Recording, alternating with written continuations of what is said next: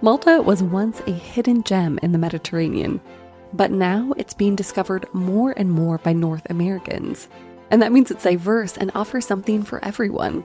You can scuba dive to explore sunken ships, eat traditional Maltese foods like pastizzi, a flaky pastry filled with ricotta cheese, visit one of three UNESCO World Heritage Sites, and so much more. Plus, Malta gets more than 300 days of sunshine, so it's a year round destination. Get inspired and plan your trip today at visitmalta.com. Are you looking for an off the beaten path island destination in the Mediterranean? I highly recommend Malta, an archipelago with 8,000 years of history. It's home to three UNESCO World Heritage Sites, including Valletta, Malta's capital. Malta also has the oldest freestanding stone architecture in the world, showcasing one of the British Empire's most formidable defense systems. If you travel for history, Malta has an impressive mix of domestic, religious, and military structures from the ancient, medieval, and early modern periods. It's also rich in culture. You'll find events and festivals all year round, plus beautiful beaches, a thriving nightlife, and a trendy gastronomical scene with seven Michelin starred restaurants. Plan your trip today at visitmalta.com.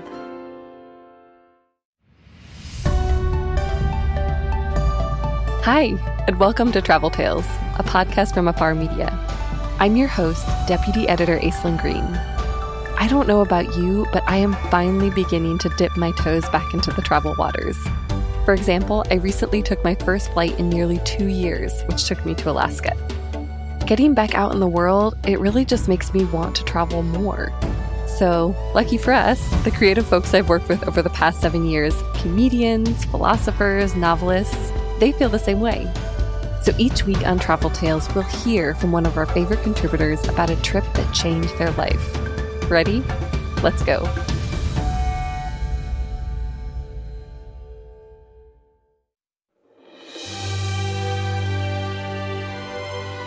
Now let's fly to Tuscany via Afar contributing writer Lisa Abend. Lisa is a journalist based in Copenhagen and the author of The Sorcerer's Apprentices, A Season in the Kitchen at Ferran Adrià's El Bulli. Lisa has, as you can imagine, devoted herself to the craft of writing, so it'll come as no surprise that she's both an avid reader and a lover of books in general. On her first visit to Tuscany as a college student, she discovered a shop in Lucca that specializes in customized ex libris, also known as bookplates. They're kind of like your own personal literary coat of arms, one that you can paste in all your books. And she desperately wanted one, but realized at the time that she needed more life experience before she could commit to such a personal and slightly expensive thing. 29 years later, with an established career and a book under her belt, she finally felt ready. And so she returned to Lucca in search of that print shop and her very own ex libris.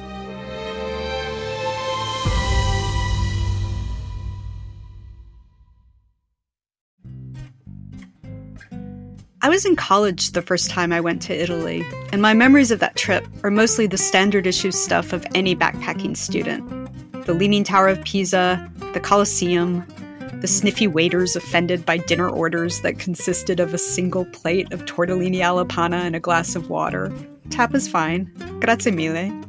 The hostels and gelato and trains and pizza and random Italian boys you make out with by the Ponte Vecchio.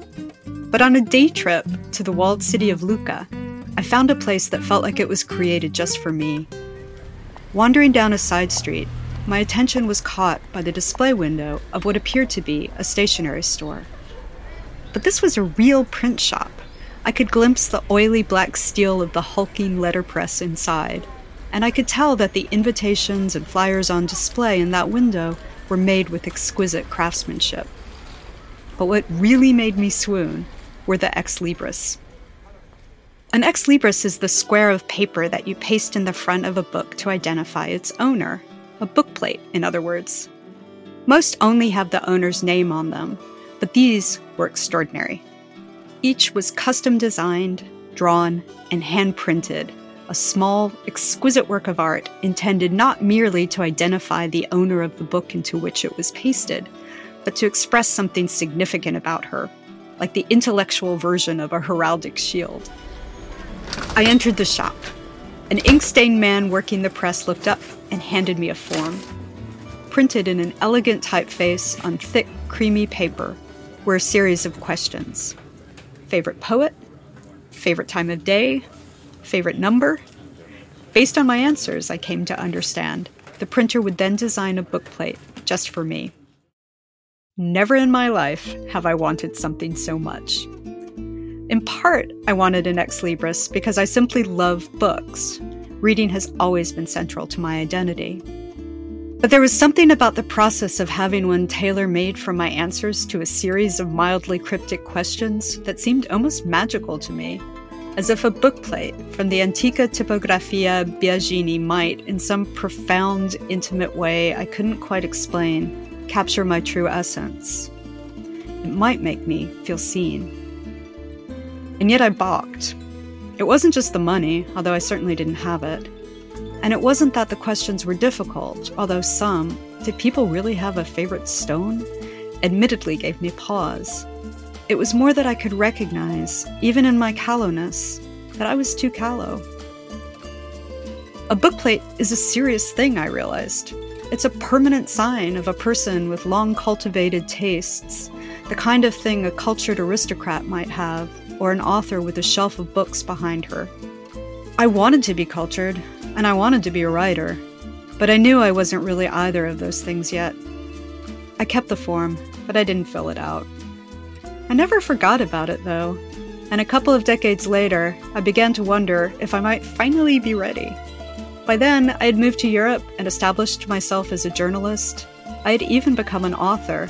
And if the shelf of my works was comprised entirely of multiple copies of the one book I had published, at least it was a shelf. Finally, it felt like maybe I had earned my ex libris. I booked a trip to Tuscany. There was only one problem. By the time I was ready, books themselves were no longer what they used to be. They were no longer the thing most of us turned to first for research, or that we relax with at the end of the day. I googled the Antica Tipografia Biagini to see if it even still existed. It did, but could find no indication of whether it still designed those small squares of paper that attested to their owner's bibliophilia. Did anyone need them anymore? For that matter, did anyone need books?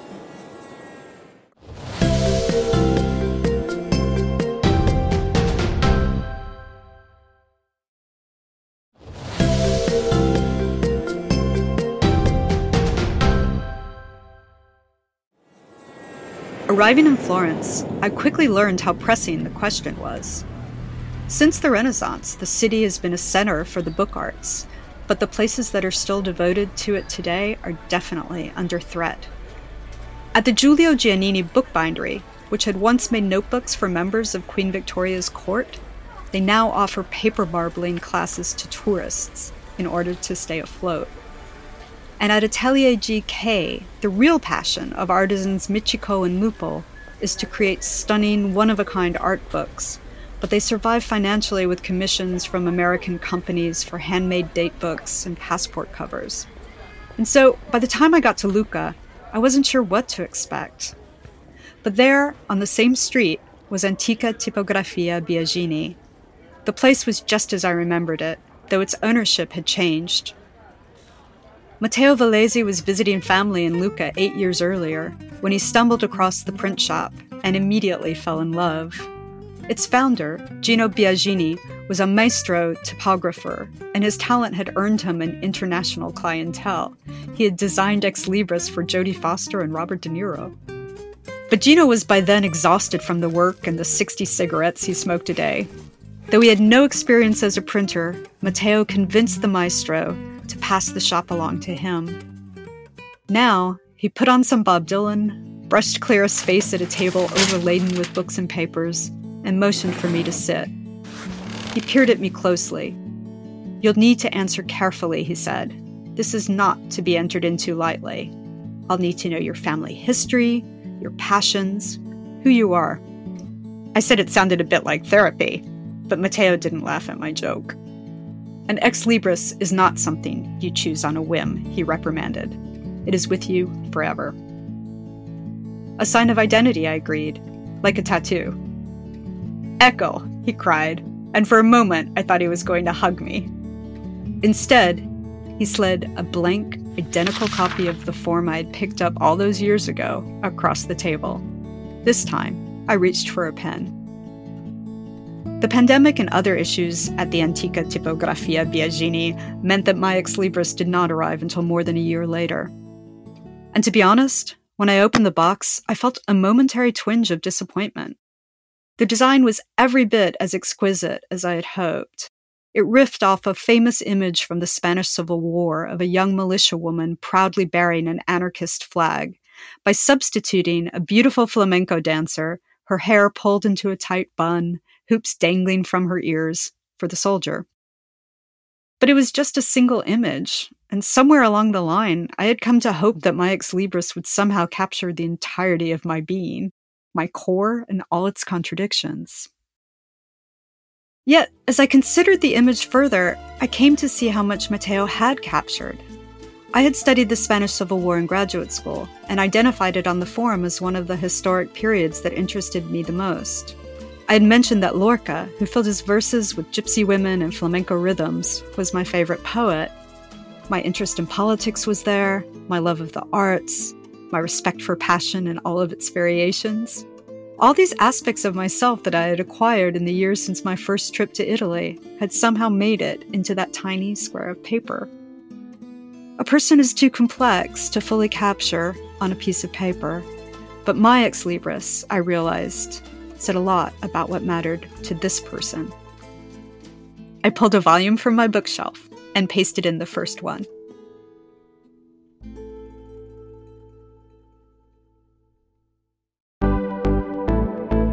That was Lisa Abend. In recent months, Lisa has resumed traveling again, first visiting Majorca in June 2020. More recently, she traveled to Greenland to report a story on the connection between climate change and language for afar. You can watch for it in our March April 2021 Earth issue. If you want more from Lisa, read her book, of course, and subscribe to her Substack newsletter Bord, which reveals the stories and personalities behind Copenhagen's food scene. We'll link to it in the show notes.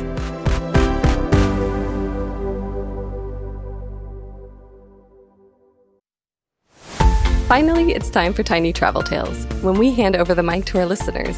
That's you. Now let's hear from Yatzet Gonzars from Lake Worth Beach, Florida.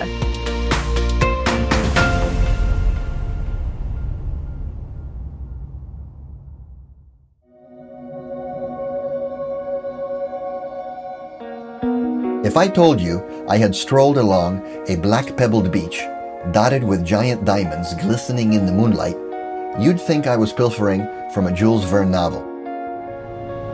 I'm cruising east on Iceland's Route 1 towards Jökulsárlón, the lagoon where broken pieces of glacier get swept into the ocean and onto shore. On my left, a continuous verdant rock wall over 100 stories high. Pillowy clouds hover on top, and thin, serpentine waterfalls follow ancient crevices along its side. An occasional farmhouse made of wood and painted a traditional black, sits at the base, dwarfed by the imposing landscape. The radio picks up only one station. A harmonica plays an old American blues tune, and to my surprise, is accompanied by Icelandic vocals. Perhaps it's a befitting tribute to the vulnerable glaciers, melting faster than ever. On my right, flat, gravel covered terrain stretches out to the ocean. Neither billboards nor electrical poles litter the sinuous two lane road, paved in smooth, ink colored asphalt. Constellations are non existent in the summer sky, but a full moon lights my way. After the sun sets late into the evening, the day trippers and tour buses disappear, as do the sheep who congregate near the roadside, curiously in groups of three. Twilight hues will linger for another two hours, allowing me to photograph the beached bergy bits, albeit while enduring the bitter wind. In front of me, the place I have longed to visit for over 20 years. A land of myths and legends, volcanoes and glaciers, turf roofed houses and geothermal hot springs, hardy, friendly horses, and weird birds called puffins It is also home to Björk, whose lusciously hypnotic voice perfectly echoes the sparse, mesmerizing landscape. I turn off the radio to listen to my thoughts. I am alone, but do not feel lonely, for this is a place for dreamers. And like a kid, I am overcome by a satisfying feeling of mystery and awe.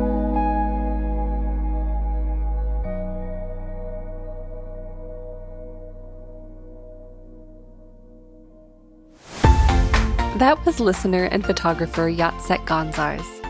His last big trip was to Morocco, though he's hoping to get to South America soon to shoot street photography, portraits, and more, he says. Ready for more travel stories? Visit us online at afar.com slash travel tales, and be sure to follow us on Instagram and Twitter. We're at Afar Media. If you enjoyed today's adventure, we hope you'll come back next week for more great stories. Subscribing makes this easy. You can find us on Apple Podcasts, Spotify, or your favorite podcast platform. And please be sure to rate and review us. It helps other travelers find the show. This has been Travel Tales, a production of Afar Media and Boom Integrated. Our podcast is produced by Aislinn Green, Adrian Glover, and Robin Lai. Post production was by John Marshall Media staff Jen Grossman and Clint Rhodes. Music composition by Alan Koresha.